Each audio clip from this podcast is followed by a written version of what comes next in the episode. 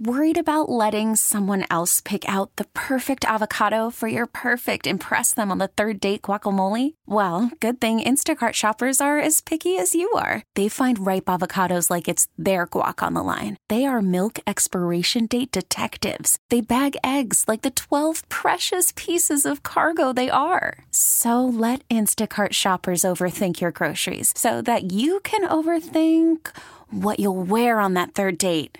Download the Instacart app to get free delivery on your first three orders while supplies last. Minimum $10 per order, additional term supply. We get it. Attention spans just aren't what they used to be heads in social media and eyes on Netflix. But what do people do with their ears?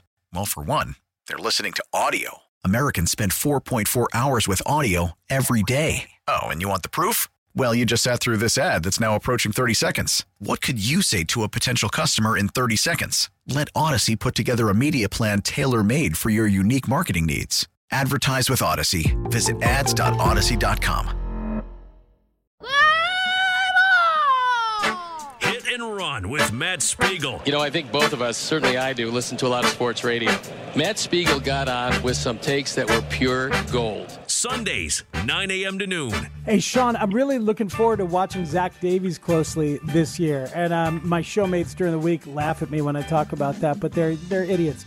Um, Swinging a line drive, base hit left center field. It'll drive in two. Frazier, the batter, lines one down the right field line, base hit in the corner. It's going to drive in one. He hits a high fly ball into deep left center field. That ball is going to be in there and bouncing over the wall for a ground rule double. It'll drive in two. Swing and a drive into right field for a base hit. One run is in.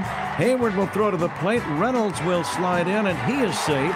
It's a two-run single for Moran, and the Pirates now lead seven to one. Uh, but at the same time, sometimes you kind of do need a kick in the ass. It's time for Hit and Run with your host, Matt Spiegel.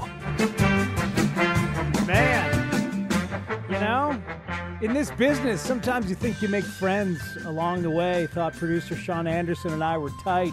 Instead, he's throwing Zach Davies in my face here on a Sunday morning. Good morning, everybody. It is Hit and Run, the Scores Venerable Baseball Show. Matt Spiegel here with you for the next uh, two and a half hours or so. Cut a little bit short because the Cubs start a little early in Pittsburgh. Um, seriously, uh, Sean, our love affair is over. Um, but no, I can take it. I am excited about Zach Davies and still overall excited about Zach, Zach Davies, but oh, was that bad? That was the worst start of his career. Tied for it anyway, if you go by Bill James's game score. It's the fourth time in his career that he's given up seven earned runs. He had no control. But it's not just that. I, I will tell you why Zach Davies got lit up last night. And it's not because he has mediocre stuff or whatever, or he doesn't throw hard or whatever, because he's been that guy for a long, long time and been very, very good. No, I'll tell you why. And it will sound familiar for those of us who've been watching and covering Kyle Hendricks for all these years, because of course he is the associate professor. We'll talk about Zach Davies. We'll talk about the Cubs offense. Hello? Anyone? Cubs offense. Hello? We'll talk about the White Sox and the bullpen getting three days of rest. Three days of rest. My friend Northbrook Bob on Twitter last night, after I said the White Sox bullpen had three days of rest, he, he tweeted, a, White Sox bullpen hasn't gotten this much rest since the 2005 ALCS. That's funny. Now, that is funny. I like that. Uh, it's an opportunity for Tony La Russa to reset some things with that bullpen. I have ideas, Tony. And guess what? So does Rick Hahn. Rick Hahn has ideas for you, which he expressed the other day. One specifically we need to discuss. Um, Tony doesn't seem to think very much of Andrew Vaughn as a hitter right now. Well, we'll discuss that because that's that's a problem if uh, you're hoping that Andrew Vaughn develops as a hitter tough to do that when your manager doesn't really believe that um, that you're there um, as of right now on uh, on possibly multiple levels. So we got to talk about that. Um, you know me, I'm going to have to discuss the uniqueness of Lance Lynn uh, again, even though we've had several days now to react to the home opener. Right? I mean, White Sox fans, you got to just be dying for a game. Please play some games. and you're thinking today's Dylan Cease's day, but you know Rodon was pretty good. Should they just go with Rodon and leave him on schedule? No, it'll be Cease, and that's all right. Uh, we'll talk with you, Cubs fans, about what it's like to have this Hall of Fame caliber version of Craig Kimbrel, and what that means for the rest of the year. And uh, a whole bunch of other stuff along the way. At, at 10 o'clock, I'm really looking forward to talking to Travis Sawchik. You guys know Travis? You, you should. He wrote Big Data Baseball about how the Pirates emerged from 20 losing seasons to become an, uh, an impressive franchise in the earlier part of the last decade, as they did. He also co wrote The MVP Machine with Ben Lindbergh. He's written for Fangraphs, written for lots of others. He writes for The Score right now, not us, but that other place. Um, and used to cover the Pirates uh, for traditional newspapers as well. But really looking forward to talking to him about uh, about analytics, um, about soft factors. As you know me, I always love to push the analytics guys for the soft factors, and I love to push the soft factor old school guys for the analytics so we can all find the middle because that's what the game is actually about. And along the way, we will take lots of your phone calls at 312 644 6767. That's also how you can text us. Uh, it used to be a different way, but now it's that way. And the Tech Zone is brought to you by Rosen Hyundai of Algonquin. Save time, shop online at rosenhyundai.com. We are broadcasting live from the Scores Hyundai studios, in fact, brought to you by your local Hyundai dealers. And uh, call up along the way and let's discuss whatever you'd like about the Cubs and the Sox in this two team town where the air is cold. It's gonna, I think it's the low today in the 40s but if you're going to a guaranteed rate letter later, I think it's going to get up to like 54, so that should be uh, fairly comfortable. And of course, as I mentioned, the Cubs in Pittsburgh. Pregame is at 11:30. First pitch is at noon today. Trevor Williams going for the Cubs today. His father, Richard Williams, been a very fun story to follow and fun to watch Richard Williams on Twitter and on TV the other day when Trevor made his first start at Wrigley. Richard Williams is, there in Pittsburgh. He's there to watch his son make his first start back with his former team. And Richard Williams is going to be on the score tomorrow. It's going to be on the Parkins and Spiegel show. I love half of that show. Parkins and Spiegel show tomorrow afternoon between 2 and 6. Richard Williams will be on around uh, 3 o'clock to, you know, um, to, to give voice to that little league dad within all of us little league parent within all of us. And I say that full well knowing that some of you have no children and may in the future have children. But if you're a baseball fan and you're listening and you don't have any children, and someday you might, I, bet part of you is wondering if you'll ever be a, big, a little league dad. And if you are of the older persuasion and have been uh, a little league dad in the past, then you know what it is. If you're like me and you have a nine year old who really doesn't seem to care about playing uh, baseball, then, you know, you're trying to figure out exactly what to do. Do you force it on him? Hey, kid, here. Uh, here's how uh, I'm, I'm selling Ruben on it, by the way, trying to anyway. I said, you know, if you hit a home run, your teammates will cheer for you. They will clap for you. He's all of a sudden, hmm? What? What? Interested. So it's not just 27 uh, year olds in their prime who try to hit home runs so their teammates cheer for them. It's not just them, it's nine year olds considering whether they even want to play baseball in the first place. Does he have to hit it out, or can it, like, if he does play, can an inside the park still count as a, a home run? Well, it will feel. This was the magic to me, you know, for me in, in my T ball and Little League days. And I took the advice from my friend Lenny's father, who said, um, just keep running, nobody can catch. So it all feels the same, at first anyway. Oh my God, I had a home run. Actually, kid, that was a single and a three base error committed by four different people. Actually, what? the right fielder's a lefty who's throwing righty. no, but whatever. Like, I singled through the left side, and then the left fielder threw it over the second baseman's head and then the first baseman got it and threw it over the third baseman's head. And then uh, the left fielder backing up at that point threw it to the catcher who dropped it, and you scored. Home run. Good job. That counts, man. It counts in your heart, at least at first. All right, let's get to Zach Davies, okay? All right? Since I'm under attack as I was on, on Twitter last night. Danny Parkins tweeting at me, hmm, Matt Spiegel, crickets about Zach Davies. I was living my life, Danny, on a Saturday night. Actually, here's what I did I was watching the game on the big TV, and then the Cubs go down as much as they did because Davies gave up seven earned runs. And I knew they weren't coming back. You knew that too, right? Cubs fans, viewers of this team, uh, partakers in the Cubs' feast or famine offense for the last four years, really the last five years, including uh, much of 2016, but they homered a lot and in the postseason that year as well. This is the nature of them. Did you think they were going to come back? It didn't feel like it, right?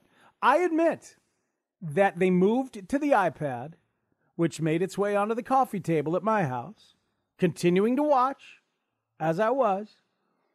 And then Netflix went on the big TV for me and the wife on a Saturday night. We finished um, uh, This is a Robbery, the four part Netflix series on the art heist at the Isabella Stewart Gardner Museum in Boston. I thought it was really good. The wife extremely frustrated by it because, uh, spoiler alert, it's unsolved. Tough to spend four hours on a Netflix documentary that remains unsolved if you're my wife. I was still kind of fascinated, but, you know, that's me. Big time spoiler. Anyway, I did not think the Cubs were going to come back.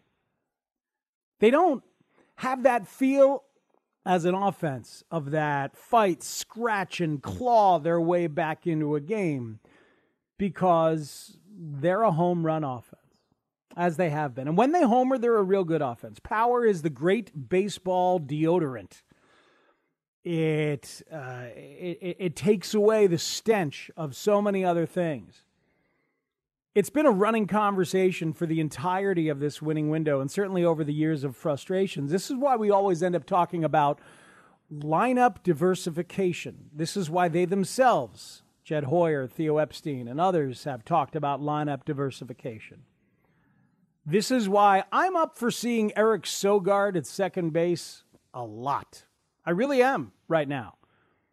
Y- you need contact. That dude is a 92% contact rate hitter, as he was last year. Not quite that high the rest of his career, but has certainly kept developing. The Cubs, right now, as an offense, overall, in contact rate, 71.3%. That puts them 26th in baseball. Their strikeout rate is 29.1%. That puts them 29th out of 30 teams in baseball. Perhaps you know they are dead last in batting average in baseball. They are 27th in on base plus slugging, 27th in runs. In on base percentage, they are 29th in baseball. We have known that things have needed to change for several years. We were told that change was coming. We were told a reckoning was upon them. That the core would be dissected and picked apart if need be. And now, what do we have? Kyle Schwarber non tendered. And that's pretty much it. If Nico Hoerner can be more of a contact guy, I want him on this roster. Uh, he wasn't last year. Showed some good things in the spring, but a lot of that was power. And he built himself up and was elevating the ball. And they have a lot of guys like that similar to what David Bote does, frankly. But Sogard, that is the kind of lineup diversification we've been talking about for a long time. Play him. Go ahead and play him. Been a very rough April for Joc Pederson after a very good March for Joc Pederson. Some decent at bats from Joc, a few sac flies. He had a single off a lefty Tyler Anderson the other day when the Cubs had those three homers in the opener in Pittsburgh, but overall, the frustrations are there. Uh, I I'm not a fan of sitting Ian Happ against lefties. I, I thought last year was a big, big year for Ian Happ coming along. It's your leadoff hitter, your center fielder. and not just coming along last year, but really performing very well and a very capable switch. I've seen him as a left handed hitter poking outside, breaking ball to the left side. Let him try and do that off ladies. That's uh, lefties. ladies. Let him try to do that off lefties. Why not? Boy, that, that, that doesn't even make sense in a Freudian sense, does it, Sean? Lefties for ladies? That doesn't make a lick of sense. I guess it's just the L's. Yeah, that's not enough. Come on, Spiegel, do better. You know you're going to hear that again, right? I can hope that Chris Tannehill is not running errands on a Sunday morning, can't I? He I is.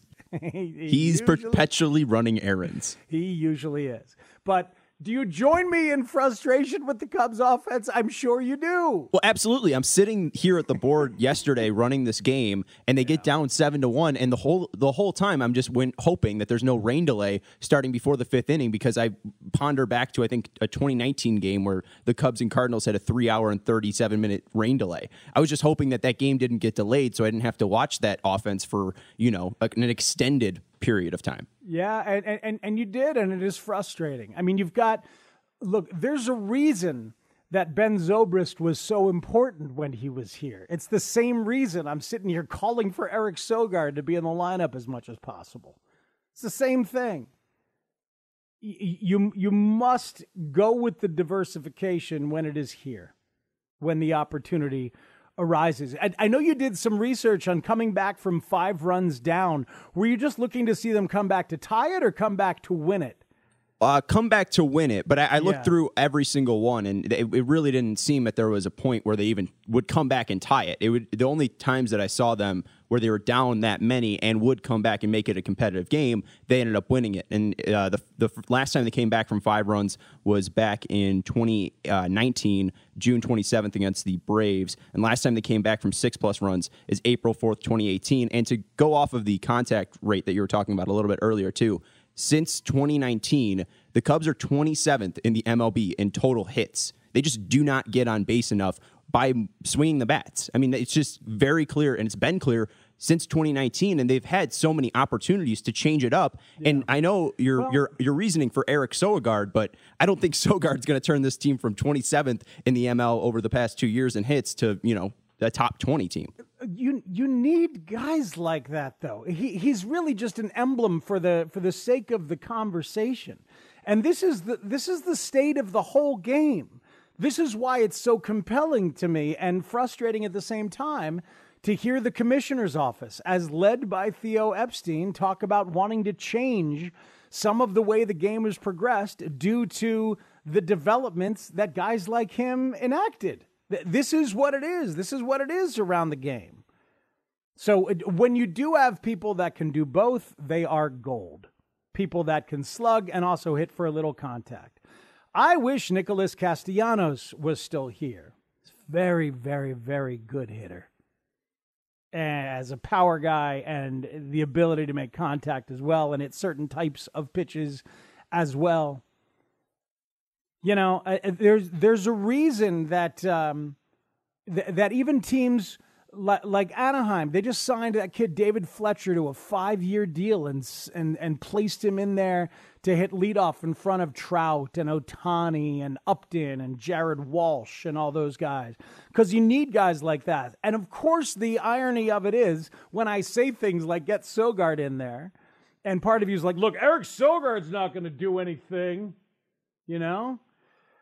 It's because he's unexciting. But you need some of those unexciting guys right there in between some of the exciting guys. And I agree with that. And I think you see the same thing with the White Sox and Danny Mendick. I mean, he, he goes into that lineup in the, the home opener and he gets three hits, and they're big hits. And you look at him versus Leury uh, Garcia, and you see that he's been Mendick has been very situationally great for the White Sox in the past two years. Well, Danny Mendick is a professional um, utility guy. Danny Mendick, uh, I'm a fan and have been for a long time. When he was very young, Danny Mendick said to himself, you know what? If I'm ever going to make it in big league baseball, I should just be a utility guy. So he chose that role. He trained specifically for that role. Let me get good at every infield position that I can. Let me um, uh, learn how to cope with and deal with coming off the bench to have an at bat after not being in a game for two days. Let me think about that. Uh, let me make sure that I can hit all different types of pitching. Um, let me make sure that my ego is in check so I can accept certain kinds of roles. Danny Mendick decided to do this. Takes a, a, certain mentality to be that guy. He's trained specifically for it. He should be on this roster. He should be on this roster. Jake Lamb has no place on the White Sox roster. I find it incredibly frustrating. Found it frustrating when they signed him.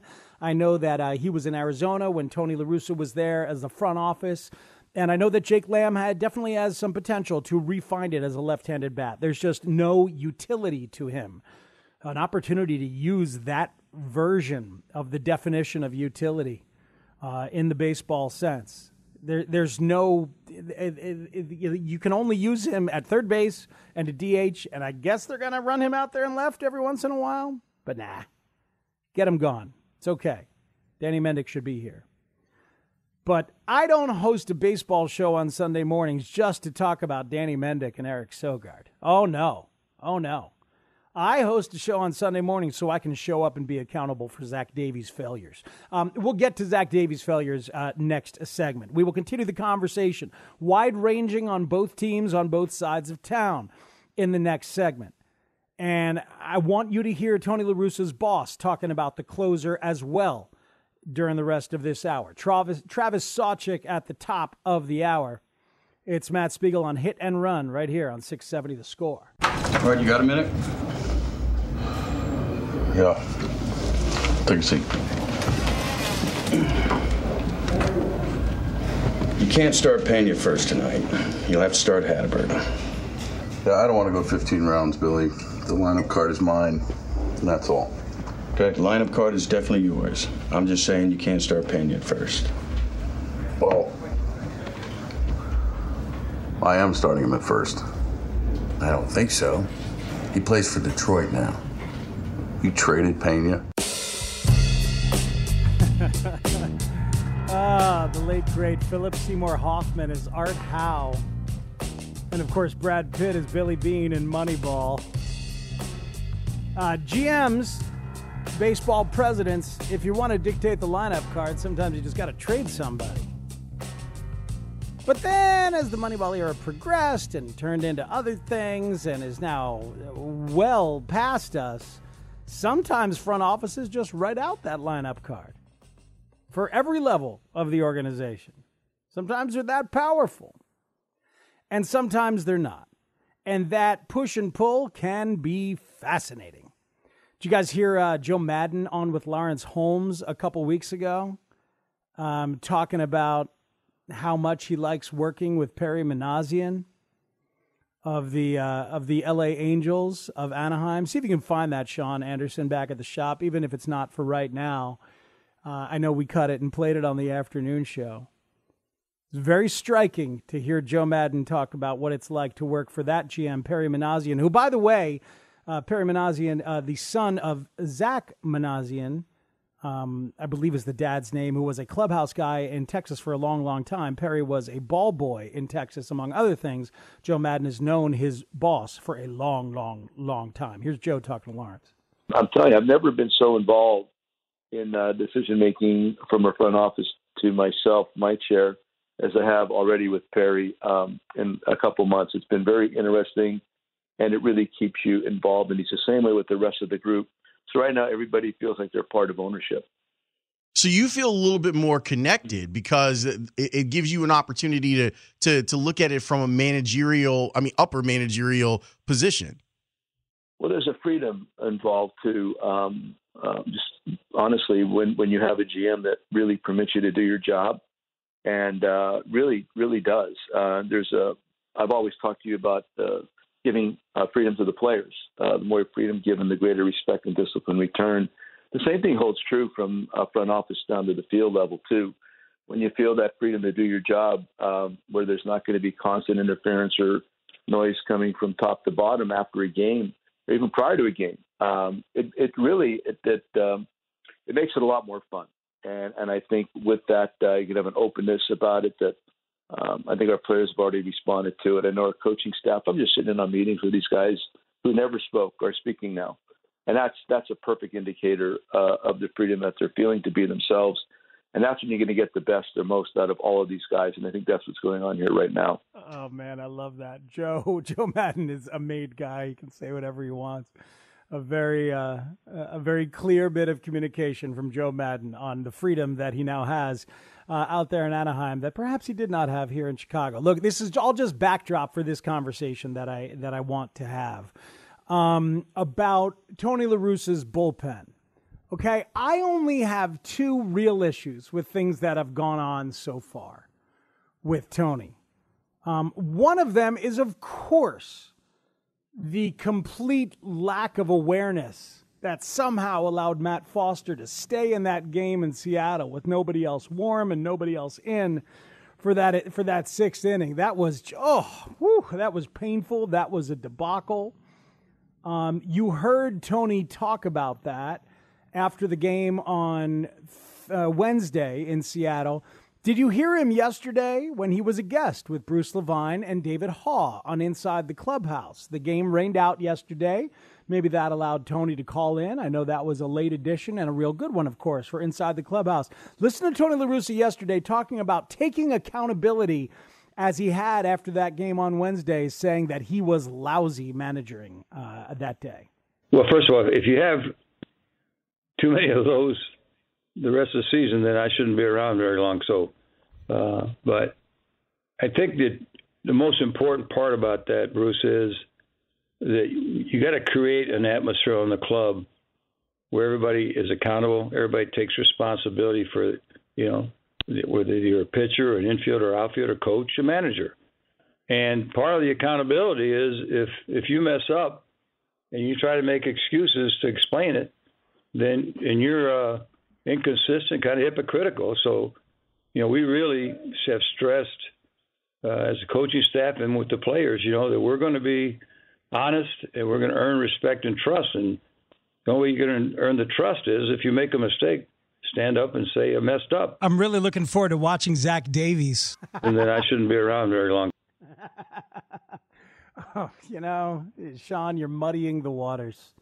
That's what you're doing. And just for that, I'm going to continue to avoid discussing Zach Davies' terrible start. I'm going to try to avoid that all show, probably unsuccessfully.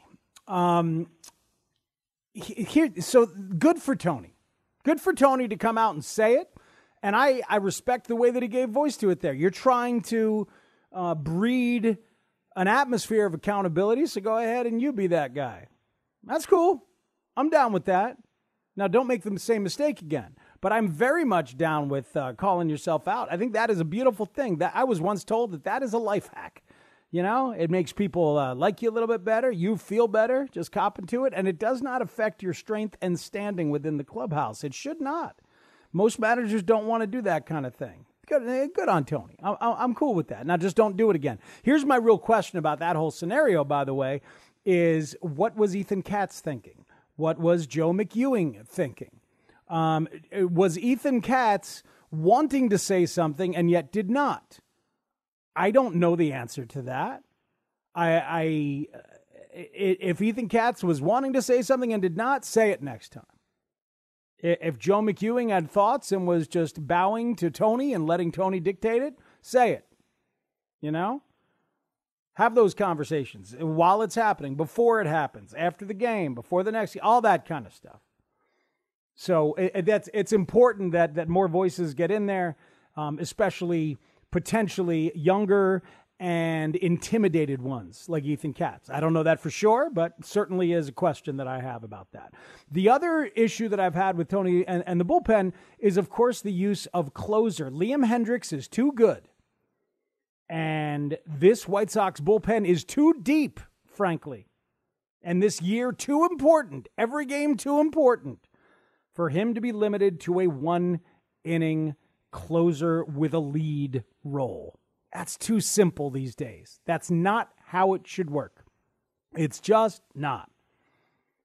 And I'm not saying that Liam Hendriks should be in in the seventh inning, but like that game a week ago, When Jose Ruiz gives you a scoreless inning and you are gifted with a tie thanks to a Raisel Iglesias error, and Liam Hendriks is already warm and it's a tie game on the road, bring him in. Go ahead, bring him in. He's capable of getting six outs. He's done it many times in his life and career.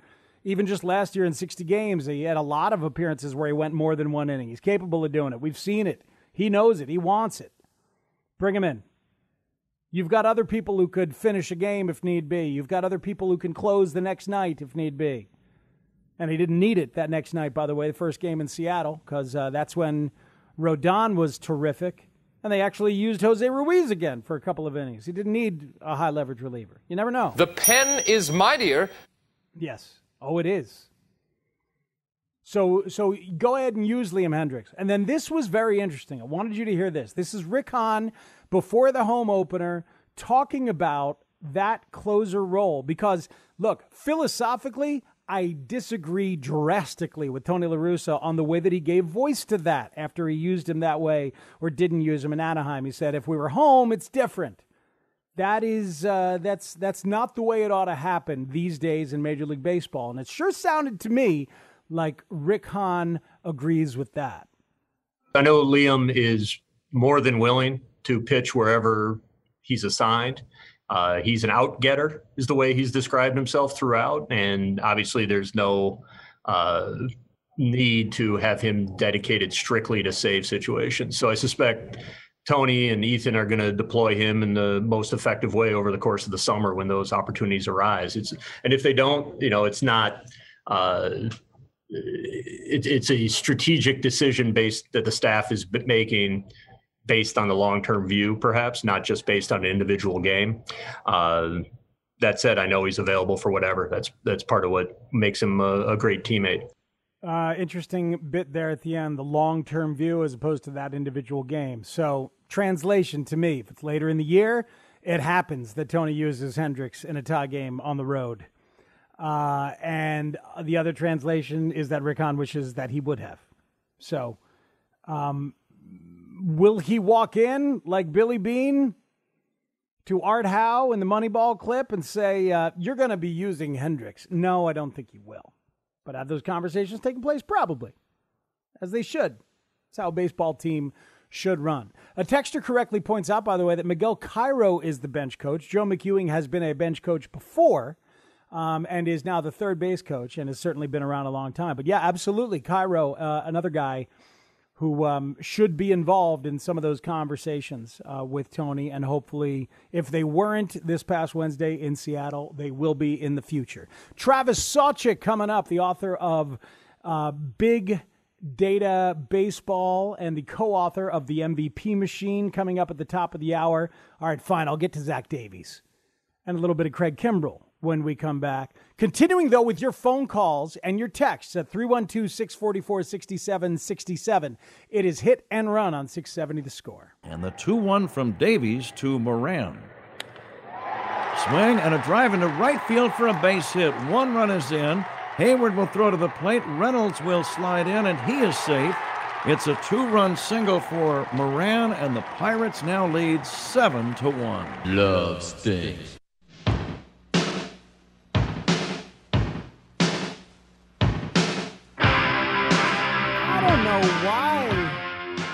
You're Love Stinks, but boy, does that make me smile. One of my favorite memories ever from either sports or music involves Love Stinks. Do you know that story, Sean Anderson? Is that why we have it in the system? Because I asked for it at one point? I think I think so. I believe it is because of uh, Jason Hammel. I think that's, that's why I pulled right. it. Um, That's right. And I just noticed it sitting in my uh, drop folder that love stinks, and I was like, "Well, you love Zach Davies. it's your boy out there getting blasted." Um, a, a, quick aside here on Hit and Run on 670 The Score. Uh, Theo Epstein and Peter Gammons' incredible charity event, Hot Stove Cool Music, which uh, I have been lucky to be a part of since, I guess, 2014, 2013. In 2015, uh, Len Kasper and I, as part of the Chicago All Stars band, uh, played that song "Love Stinks," and I needed somebody to do the spoken word part. Love stinks. And I was like, maybe Joe Maddon? And he wouldn't do it. Uh, talking to Theo that night, Theo, you want to do it? And he said, no, man, I'm too busy. I'll find you somebody. Jose Cardenal was there because Eddie Vedder had flown in Jose Cardenal because that was his favorite Cub of all time. So I taught Jose Cardenal how to do that part in the green room downstairs at Metro. And I'm upstairs. We're about ready to do the song. And I got Jose Cardenal with me in the wings at Metro, ready to go. And Theo Epstein shows up, having brought down from the balcony Jason Hammel, Travis Wood, and Jason Mott, and said, These guys are ready. These guys are ready. So I taught those three guys how to do it. And I realized my entire music baseball hybrid career had been leading up to me teaching those four people how to do the spoken word part on Love Stinks by the Love Stinks. That's right. And they all four of them came out, shared a microphone, and nailed it. Killed it because of my inspired tutelage. That's one of my favorite memories uh, of all time in music or and or baseball. So thank you for that. Before I talk about Zach Davies, and now here we go. Travis Sawchik at the top of the hour, uh, co-author of the MVP Machine and the author of Big Data Baseball, and uh, just a, a, a fun, interesting person to talk baseball with. Top of the hour. Here's the problem with Zach Davies and with Kyle Hendricks, and really anybody who uses the changeup and fastball coming out of the same tunnels as much as those guys do and have this approach. When Zach Davies, who, who throws changeups more than just anybody, when he's throwing it, like he did in his first start against the Pirates, he uses that changeup just out of the zone to dictate how he pitches. If guys swing at it, he keeps throwing it, makes them chase. They'll keep chasing. Sometimes they'll swing and miss. Sometimes they'll make terrible contact on it, lots of ground balls, use the defense, stuff like that. If they're swinging at it, if they don't swing at it, then he's like, oh, they're going to be patient and he sneaks fastballs into the zone and gets ahead. That's what he did in the first start. He talked about it after the game. He'll let you in, he'll tell you about it. So they weren't biting on the change, like, oh, you're going to be patient? All right, well, let me just attack the zone. Thank you. Then all of a sudden you look up, and that's why sometimes he, and we've seen it many, many times with Kyle, will have these incredibly efficient games. Remember, Kyle had the complete game where he threw 81 pitches? a few years ago. Remember that? It, that happened that day. I remember I was there that day and I was in the post game and listening to him talk about it. I said, Yeah, they were swinging. So I just kept throwing it. You know? Or excuse me, said they weren't swinging. So he just kept throwing fastballs in the zone. And then they started uh, getting aggressive, getting super aggressive, and he throw those threw those changeups towards the bottom and and and, and on the edges and they would swing at it and make terrible contact. Before you know it, it's another five pitch inning. So, anyway, Zach Davies, start one against the Pirates. They were super patient. And he's like, all right, you're not going to swing at my junk? No problem. Here come fastballs. And just hammer the zone. This time, the Pirates adjusted. Here's what Zach Davies said after the game. They were able to make adjustments to the way I pitched in the first game. So for me, it's going back and seeing counts, seeing approaches, seeing the way guys take pitches off me. That's something that I'll study. I tried to stay down and away, was trying to stay away from harder contact. Their approach was completely the opposite of that, where they were looking for something in the zone. That's where I typically pitch, and they took advantage and they succeeded at that. That's a credit to them. So they responded to the way that Zach Davies dominated them. Remember, he dominated them the first time around. So pitchers like Davies have to zig when the opponents zag. I mean, everybody does, obviously. But when you've got truly dominant swing and miss stuff, you can survive when they zag and you don't zig. But when you're Zach Davies and Kyle Hendricks, you have to be smarter and you have to uh, respond and adjust faster. Same team twice in a row can be a challenge for Zach Davies, and there it was. So, look, he knows what he's doing and has shown it. I still think that he is going to have a very solid year for a sneaky, decent Cubs pitching staff.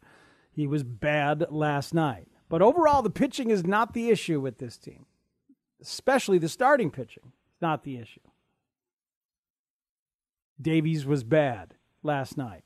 I bet he won't be next time. And I bet he won't be uh, next time he gets the Pirates. And I'm sure he will because, boy, the Cubs play the Pirates a lot and the Brewers a lot here in the opening month. After this series at Pittsburgh, they will go to Milwaukee. And I, I, I bet Zach Davies will adjust and be a lot better. 312 644 6767 is the phone number. Let's uh, go to Joe on the far northwest side who has dialed it up on hit and run on 670 the score with me, Matt Spiegel. Here's Joe. You're on the score. What's happening? Good morning, Matt. How you doing, sir? I'm good. Nice article the other day, seeing you in the Sun Times, and you know, Thank congratulations you. on you doing some Cub games this year. But you know, with the way the Cubs' offense is, uh, they're probably going to be pleading the fifth. Why, uh, Matt least we get to hear you calling the fifth. You know, innings that is. You know, but uh, I wish the Cubs' offense could be a lot like your, you know, the name of your show, hit and run. But lately, not so hot. You know, on and off. You know, but Matt, again this year in my opinion, you know, we got to need to beat the bottom feeders of the National League Central. What happens again yesterday? The Cubs score a few more runs a couple days ago. Last night they scored two, but unfortunately, you know, it's not enough. I mean, look at the big boppers this year so far.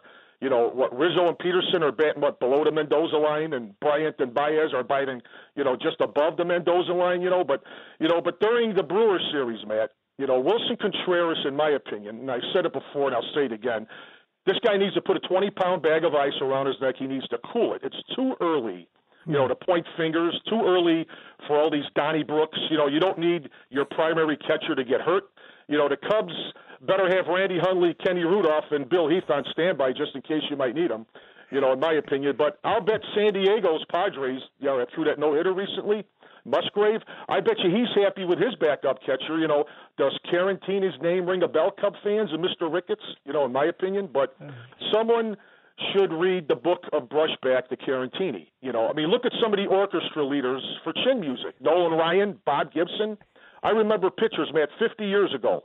Uh, Carl Morton and uh, Jim McAndrew and Steve Renko, especially Ross Grimsley, the left-hander.